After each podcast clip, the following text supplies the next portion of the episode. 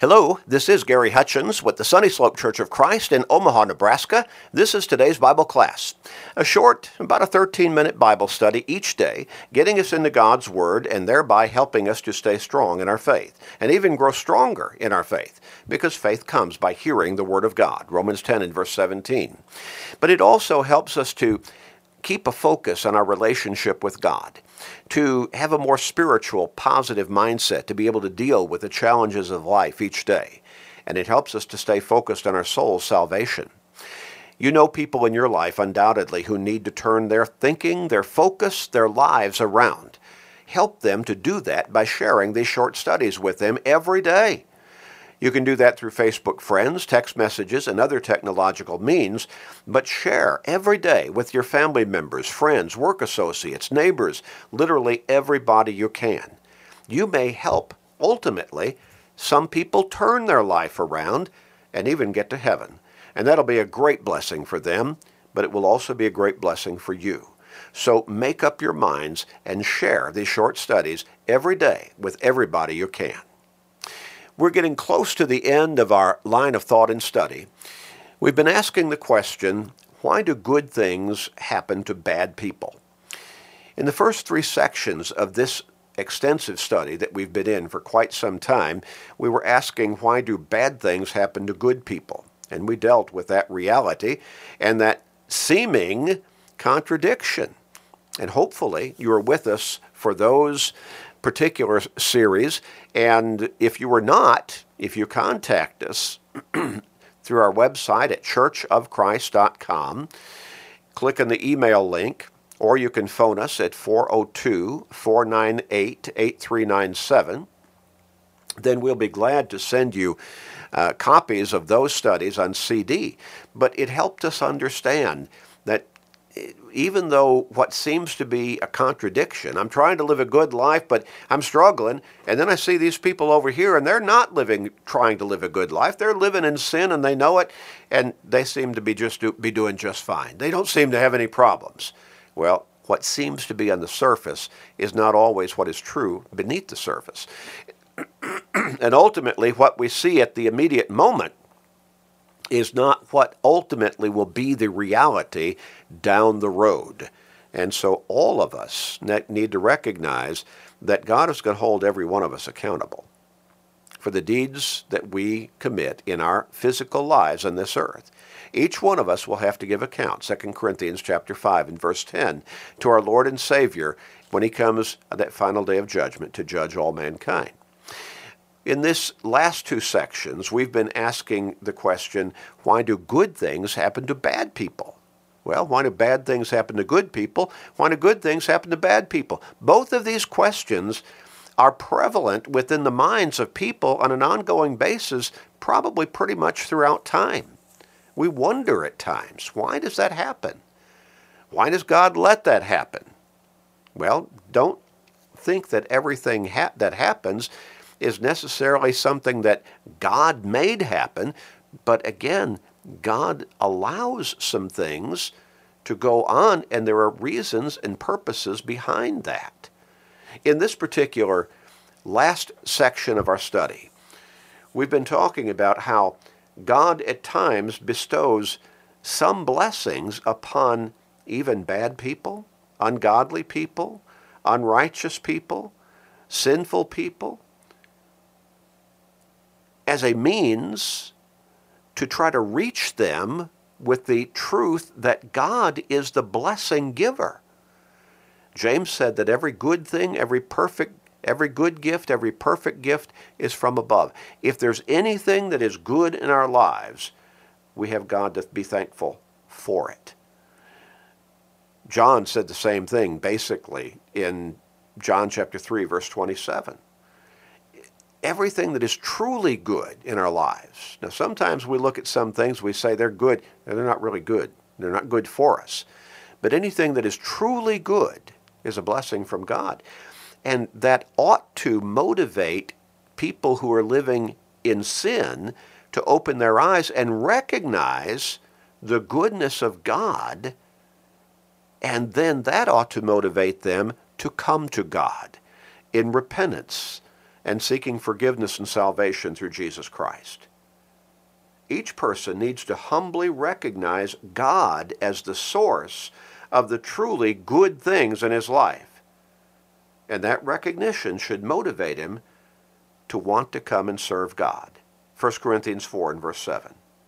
Now, also, we talked about how God's goodness and patience should lead the unrighteous person to repentance. God doesn't just zap somebody with a bolt of lightning right away the first time they commit a sin. He's patient with us. He's giving us time to open our eyes, come to our senses, and realize I need forgiveness. I'm living the wrong lifestyle. I need to come to God. I need to change my life. We keep encouraging you to help people see that, that truth by sharing these short studies with them every day. Well, Romans chapter 2, verses 4 through 10 talks about God's goodness, His patience with us, giving us time. But ultimately, His patience will come to an end, and we will all have to stand before the judgment seat of Christ and give account for the way we've lived our lives in this world, in this physical existence. 2 Corinthians 5 and verse 10, Acts 10 and verse 42, Acts 17 verses 30 and 34, or 30 and 31. But right now, God's desire is for all of us to come to repentance, to come to Him for salvation through our Lord and Savior Jesus Christ. But He expects us to come to repentance. 2 Peter chapter 3 and verse 9. He doesn't want any of us to perish, but all of us to come to repentance. But the day of the Lord is coming when all that we see around us will be burned up and all of us will have to give account for the way we've lived our lives. 2 Peter 3, verses 10 and 11. Now, in this pa- past part of this that we've looked at, we need to understand that the devil is real. He's not some cute little guy about four feet tall in red flannel pajamas holding a pitchfork in his hand and he has these maybe cute little horns sticking up and he's got this tail coming off the back. That's not the devil. Peter describes him as a roaring lion, walking about seeking whom he may devour. Second Peter, or First Peter chapter five and verse eight. He he identifies him as being our adversary or our enemy. This world is where the devil does his work. This world is his workshop. And we need to recognize that.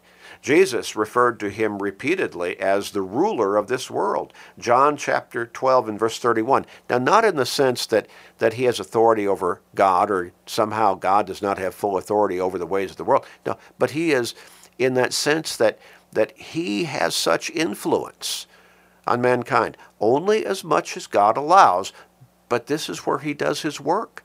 He tries to pull precious souls away from God and into ungodliness and thereby eternal condemnation. We need to open our eyes. John chapter 14 and verse 30. Again, Jesus refers to him as the ruler of this world. Chapter 16 and verse 11 of judgment because the ruler of this world is judged. Now, he only rules if we let him rule in our lives. But we need to recognize that he's always there trying to pull us away, trying to get us to follow him rather than God. And we need to recognize, we need to remember too, what we studied about from Romans chapter 5 and verses 6 through 10, that all of us needed forgiveness. You needed forgiveness. I needed forgiveness. And while we, and before we were forgiven, while we were still guilty of our sins, we were enemies of God because of our sinfulness. But God demonstrates his own love for us in that while we were still sinners, Christ died for us. Romans 5 and verse 8. He died for you. He died for me. He died for all mankind. But all mankind individually, personally, are responsible for coming to him as the Savior. God won't make us come to Jesus. That's our personal responsibility individually.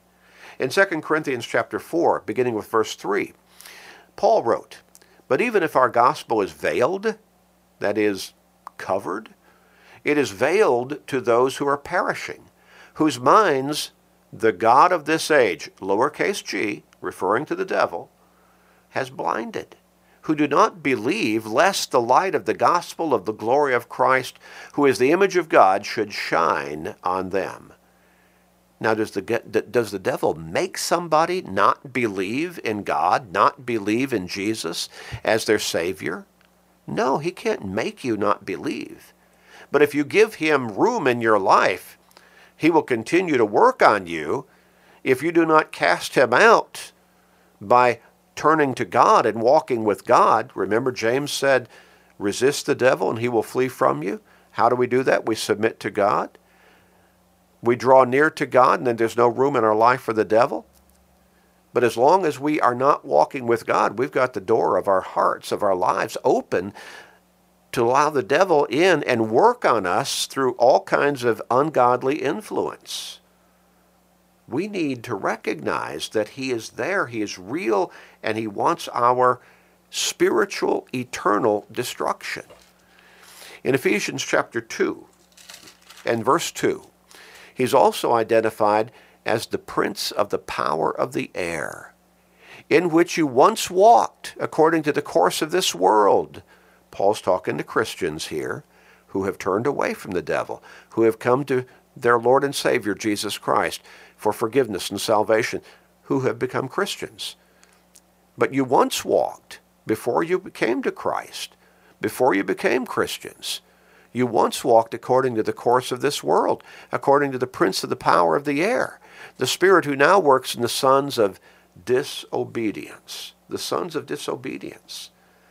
While God is the ultimate authority, the ruler, Daniel chapter 4 and verse 25, he does allow the devil certain latitude to operate in this world. And we need to always be on guard against the devil's ways. He does not like us. He's not cute. He's not cuddly. There's nothing good about him. He's our deadliest enemy. We'll conclude our study next time. Let's pray now. Father, help people to open their eyes and help us to keep our eyes open against the wiles, against all of the ways and the workings of the devil. Guide us to not let him have any place in our life. And help people to recognize that they need to put him out of their lives by coming to you and walking with you in faithful obedience consistently. We pray for souls, Father. We pray for salvation for souls. And we pray for our salvation of our soul. Please, Father, we pray. Gracious Father, be merciful with us. Please forgive us. In Jesus' name, amen.